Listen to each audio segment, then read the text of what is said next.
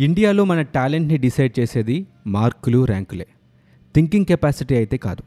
మన education system test చేసేది కూడా మన మెమరీ పవర్నే తప్ప మన థింకింగ్ కెపాసిటీని కాదు. ప్రపంచమంతా ఫైవ్ జీని డెవలప్ చేసే పనిలో ఉంటే మనం ఇంకా రేడియో ఎలా తయారు చేయాలి డైనమో ఎలా పనిచేస్తోంది ఇలాంటి విషయాలనే బుక్స్లో చదువుకుంటున్నాం.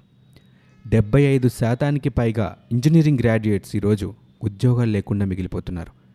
మరోపక్క క్వాలిటీ ఉన్న మ్యాన్ పవర్ దొరక్క కంపెనీలు ఇబ్బందులు పడుతున్నాయి.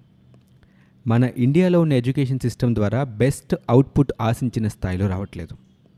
ఈ నేపథ్యంలో మన ఇండియన్ ఎడ్యుకేషన్ సిస్టమ్ గురించి అందులోని రూట్ లెవెల్ ఇష్యూస్ గురించి ఈరోజు మాట్లాడుకుందాం. నమస్తే మీరు వింటున్నది అమరవాణి.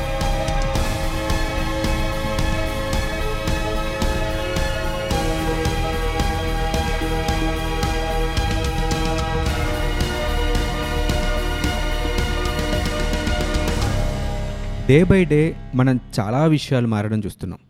టెక్నాలజీ నుంచి పొలిటికల్ ఆస్పెక్ట్స్ వరకు ఎన్నో విషయాల్లో చేంజెస్ని రెగ్యులర్ లైఫ్లో మనం ఎక్స్పీరియన్స్ అవుతున్నాం. కానీ ఈరోజు కూడా అవే పాత చరిత్రని పిల్లలు పాఠాలుగా చదువుకుంటున్నారు. ఎన్ని ఇన్నోవేషన్స్ ఉన్నాయి ఎన్ని డిస్కవరీస్ ఉన్నాయి ఎన్నెన్నో సక్సెస్ స్టోరీస్ ఎన్నో ఇన్స్పిరేషనల్ స్టోరీస్ ఉన్నాయి. అయినా కూడా అవుట్డేటెడ్ సిలబస్ని మగ్గప్ చేసి ఎగ్జామ్స్లో టెన్ అవుట్ ఆఫ్ టెన్ తెచ్చుకోవడానికి ట్రై చేస్తున్నారు.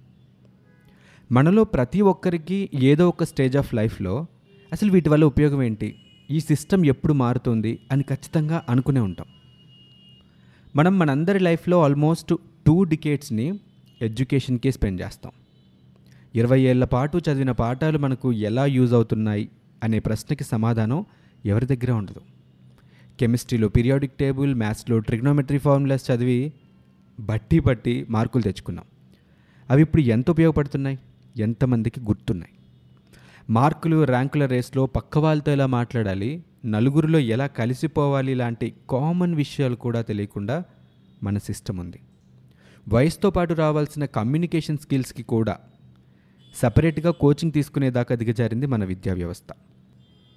ఇక మన సిస్టంలో పేరెంట్స్ మార్కుల కోసం ర్యాంకుల కోసం ఇచ్చే ఇంపార్టెన్స్ స్టూడెంట్ క్యారెక్టర్ బిల్డింగ్కి పర్సనాలిటీ డెవలప్మెంట్కి సోషల్ బిహేవియర్కి కాన్ఫిడెన్స్ బిల్డింగ్కి ఇలాంటి వాటికి అసలు ఇవ్వట్లేదు. అందుకే చిన్న చిన్న ఇష్యూస్ని కూడా ఎదుర్కోవడానికి ఇబ్బందులు పడడం సూసైడ్స్ చేసుకోవడం ఈరోజు చూస్తున్నాం. పేరెంట్స్ కూడా ఎదురింటి అబ్బాయిలాగానో ఫారిన్లో ఉండాలనో లేకపోతే పక్కింటి అమ్మాయిలాగా ఎంఎన్సీలో జాబ్ చేయాలనో చెప్పి ప్రెషర్ పెట్టి యాక్చువల్ ఐడెంటిటీ లేకుండా చేస్తున్నారు. ఇండియాలో ఇప్పటికైనా knowledge centric value based education రావాలి. స్టూడెంట్లో ఉన్న యాక్చువల్ టాలెంట్ని ఐడెంటిఫై చేసే పేరెంట్స్ టీచర్స్ ఉండాలి. వాడికి నచ్చింది వాడికి వచ్చింది చేసేలాగా ఎంకరేజ్ చేయాలి. సిలబస్లో చేంజ్ రావాలి ఈ జనరేషన్కి ఏం కావాలో అదే సిలబస్లో డిజైన్ చేయాలి. స్కూల్స్ కాలేజెస్లో ఎగ్జామ్స్ ఎలా పాస్ అవ్వాలి అని చెప్తారు తప్ప కెరీర్ని ఎలా చూస్ చేసుకోవాలి ప్యాషన్తో ఎలా పని చేయాలి వీటి గురించి మాట్లాడరు. అమెరికా జపాన్ సింగపూర్ లాంటి చోట స్టూడెంట్ కౌన్సిలర్స్ ఉంటారు. మన ఎడ్యుకేషన్ సిస్టంలో కౌన్సిలర్స్ అన్న మాటే వినపడదు. ఇక మన రాష్ట్రంలోని విద్యా సంస్థల గురించి ఖచ్చితంగా మాట్లాడాలి. చదువు జీవితాల్ని మెరుగుపరిచేది అవ్వాలి కానీ అదే జీవితాల్ని చిదిమేసేలా ఉండకూడదు. I'm talking about student suicides inter స్థాయిలోనే ఒత్తిడిని తట్టుకోలేక ఫెయిల్యూస్ని జీర్ణించుకోలేక అనేక మంది అమాయక విద్యార్థులు చావుబాట పడుతున్నారు. మన రెండు తెలుగు రాష్ట్రాల్లో ఇంటర్ విద్యార్థుల్లో దాదాపు డెబ్బై శాతం మంది శ్రీ చైతన్య నారాయణ క్యాంపస్లోనే చదువుతున్నారు. బిజినెస్ యాంగిల్లో వీళ్ళు చేసే ప్రచారం మార్కుల వేటని చూసి పేరెంట్స్ ఇక్కడ జాయిన్ చేయడానికే ఎక్కువ ఇంట్రెస్ట్ చూపిస్తున్నారు. లక్షల్లో ఫీజులు వసూలు చేయటం మార్కుల కోసం పిల్లల మీద ఒత్తిడి తీసుకురావటం మనం రెగ్యులర్గా చూస్తున్నాం. లాస్ట్ ఇయర్ ఈ రెండు ఇన్స్టిట్యూషన్స్లో కలిపి నలభై ఏడు మంది స్టూడెంట్స్ చనిపోతే ఈ ఇయర్లో ఇప్పటి వరకు అరవై మూడు మంది చనిపోయారు. ఇక్కడ మనం తెలుసుకోవాల్సిన ఇంకో నిజం ఏంటంటే ఈ రెండు ఇన్స్టిట్యూషన్స్ నుంచి దాదాపు ముప్పై శాతం ఫెయిల్యూర్ రేట్ రికార్డ్ అవుతుంది.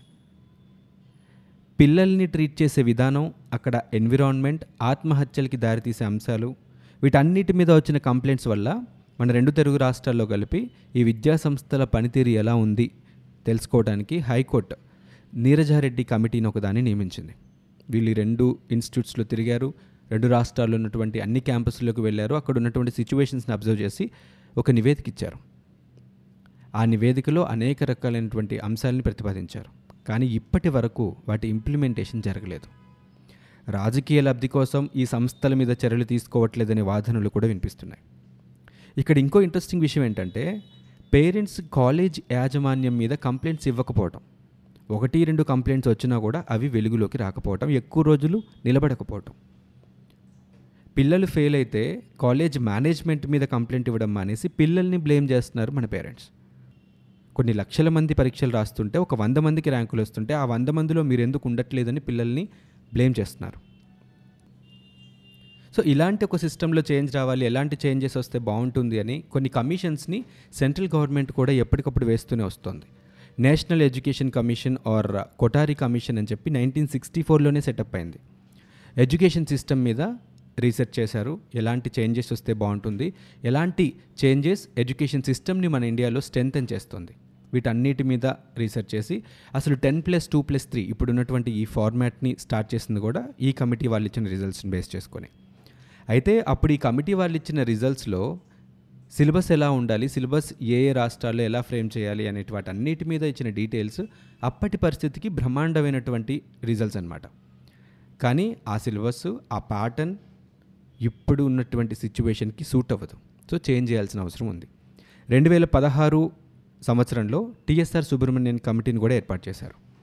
దాదాపు మూడు వందల మిలియన్ స్టూడెంట్స్ ఇంప్రూవ్ అవ్వాలి అని అంటే కేంద్రం ఎలాంటి చేంజెస్ని ఇంప్లిమెంట్ చేస్తే బాగుంటుంది ఎడ్యుకేషన్ సిస్టంలో అని కొన్ని రికమెండేషన్స్ని ఈ సుబ్రహ్మణ్యన్ కమిటీని ఇచ్చింది. ముఖ్యంగా ఐఏఎస్ ఐపీఎస్ తరహాలో ఇండియన్ ఎడ్యుకేషన్ సర్వీస్ని ఎస్టాబ్లిష్ చేయాలి అని కమిటీ చెప్పింది.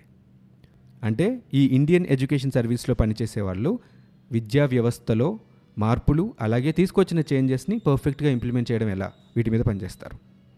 ఇక పాఠాలు చెప్పే టీచర్స్ నియామకం కూడా పర్ఫెక్ట్గా జరగాలని వీళ్ళు రికమెండ్ చేశారు. టీచర్స్కి ఒక లైసెన్స్ లేకపోతే ఒక సర్టిఫికేషన్ ఉండాలన్నారు. ప్రైవేట్ అయినా గవర్నమెంట్ టీచర్స్ అయినా సరే టెన్ ఇయర్స్కి ఒకసారి రెన్యువల్ చేసుకునేలాగా ఒక సర్టిఫికేషన్ విధానాన్ని తీసుకురావాలి అని చెప్పి ప్రపోజ్ చేశారు. దీనివల్ల ఎవరు పడితే వాళ్ళు ఎక్కడ పడితే అక్కడ పాఠాలు చెప్పడాన్ని నియంత్రించవచ్చు అని వీళ్ళ ఒపీనియన్. ముఖ్యంగా ప్రైవేట్ స్కూల్స్లో ఇంటర్మీడియట్ డిగ్రీ పాస్ అయిన వాళ్ళు టీచ్ చేయడం కూడా మనం చూస్తున్నాం. అలాగే పదకొండు సంవత్సరాల వరకు పాస్ ఫెయిల్ అనే కాన్సెప్ట్ తీసుకురాకూడదని కూడా చెప్పారు. ఒకే ఒక నేషనల్ లెవెల్ టెస్ట్ ఉండేలాగా అది కూడా స్ట్రెస్ ప్రెషర్ ఇలాంటివి ఏమీ లేకుండా డిజైన్ చేయాలని ప్రపోజ్ చేశారు. ఇక ఇండియాలో ఫారెన్ యూనివర్సిటీస్ ఫారెన్ స్కూల్స్ ఇక్కడ బ్రాంచెస్ని ఓపెన్ చేసుకునేలాగా రూల్స్ని డిజైన్ చేయాలని అది కూడా కంప్లీట్గా మన ఇండియన్ ఎడ్యుకేషన్ సిస్టమ్ ఇంటర్నేషనల్ స్టాండర్డ్కి రీచ్ అయ్యే వరకు మాత్రమే అని కూడా వాళ్ళు సజెస్ట్ చేశారు. అలాగే విద్యా వ్యవస్థ మీద ప్రతి రాష్ట్ర ప్రభుత్వం కూడా ఎప్పటికప్పుడు మార్పులు తీసుకొచ్చే ప్రయత్నం చేస్తూనే ఉంటుంది. చంద్రబాబు అధ్యక్షతన గత ఐదు సంవత్సరాల్లో మన విద్యా వ్యవస్థలో ఆంధ్రప్రదేశ్లో విద్యా వ్యవస్థలో మార్పులు తీసుకురావడానికి కొన్ని ప్రయత్నాలు చేశారు. ఇండస్ట్రీ రిలవెంట్ కరికులంని చేంజ్ చేయాలని డిసైడ్ అయ్యారు. ఇండస్ట్రీస్ యూనివర్సిటీస్ కలిసి పనిచేయాలని ఆన్లైన్ కోర్సెస్కి యాక్సెస్ ఈజీగా ఉండాలని కూడా డిజైన్ చేసే పనిలో ఉన్నట్టుగా చెప్పారు. బాగా భూమున్న ఉన్న ఇండస్ట్రీస్ అంటే సోషల్ మీడియా కానీ mobility analytics cloud computing internet of things IoT three printing automation of knowledge ఇలాంటి భూమున్న ఏరియాస్లో ఎక్సలెంట్ సెంటర్స్ని అన్ని యూనివర్సిటీస్ అరేంజ్ చేసేలాగా ప్లాన్స్ చేశారు. అలాగే రీసెర్చ్ అండ్ ఇన్నోవేటివ్ సైడ్ కూడా ఎంకరేజ్ చేసేలాగా ప్రోగ్రామ్స్ ఉండాలి అని చెప్పి చెప్పారు. అయితే ఇవన్నీ కనుక ఇంప్లిమెంట్ అయితే మన ఎడ్యుకేషన్ సిస్టంలో ఉన్నటువంటి కొన్ని లోపాలని సరిదిద్దుకోవడం జరుగుతుంది. ఎలాంటివంటే బట్టి పట్టే విధానం. టెక్స్ట్ బుక్స్ మీదే డిపెండ్ అయ్యే విధానం. హై కాంపిటీషన్ ఉంటుంది. ప్రతి ఒక్కరు కూడా ఇంజనీరింగ్ మెడిసిన్ వీటి వైపు వెళ్ళటమే కనిపిస్తోంది తప్ప కొన్ని సోషల్ సైన్సెస్ని చదివే వాళ్ళు ఈరోజు కనిపించట్లా. సో కాంపిటీషన్ తగ్గుతోంది.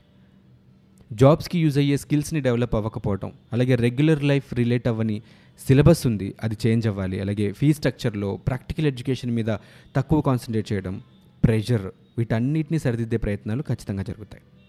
అటు state government and central government కూడా ఈ ప్రాబ్లమ్స్ అన్నిటిని రిజాల్వ్ చేయడానికి అనేక స్కీమ్స్ అండ్ పాలసీస్ని కూడా ఇంప్లిమెంట్ చేసే ప్రయత్నాలు చేస్తున్నారు. అయితే అవి గ్రౌండ్ లెవెల్లో చేంజెస్ని తీసుకొచ్చేలాగా ప్లాన్ చేయట్లేదు. ఎడ్యుకేషన్ సిస్టమ్ని ముఖ్యంగా మన ఇండియాలో ఉన్నటువంటి ఎడ్యుకేషన్ సిస్టమ్ని పక్క దేశాల ఎడ్యుకేషన్ సిస్టమ్తో కంపేర్ చేస్తే కంట్రీస్ లైక్ జపాన్ నెదర్లాండ్ ఫిన్లాండ్లో ఎడ్యుకేషన్ సిస్టమ్ వండర్ఫుల్గా ఉంటుంది.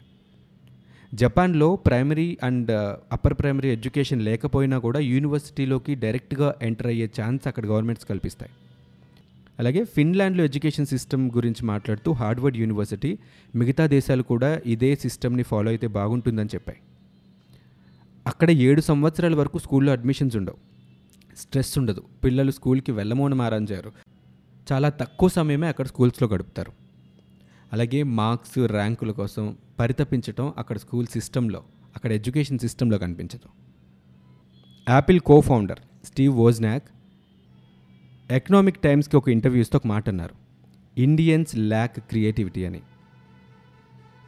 ఇన్ఫోసిస్ తప్ప ఇక్కడ గొప్పగా ఎలాంటి ఇండస్ట్రీస్ లేవు. యాపిల్ గూగుల్ ఫేస్బుక్ లాంటివన్నీ కూడా ఇక్కడ క్రియేట్ అవ్వలేదు.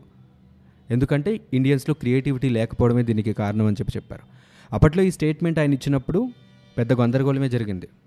కానీ ఆ స్టేట్మెంట్లో వాస్తవాలు ఉన్నాయి ఇప్పుడు మాట్లాడుకున్నటువంటి చేంజెస్ అన్నీ కనుక మన ఇండియన్ ఎడ్యుకేషన్ సిస్టంలో వస్తే ఏపీలో లిటరసీ రేట్ ఇప్పుడు ప్రస్తుతానికి అరవై ఏడు పాయింట్ మూడు ఐదు శాతంగా ఉంది.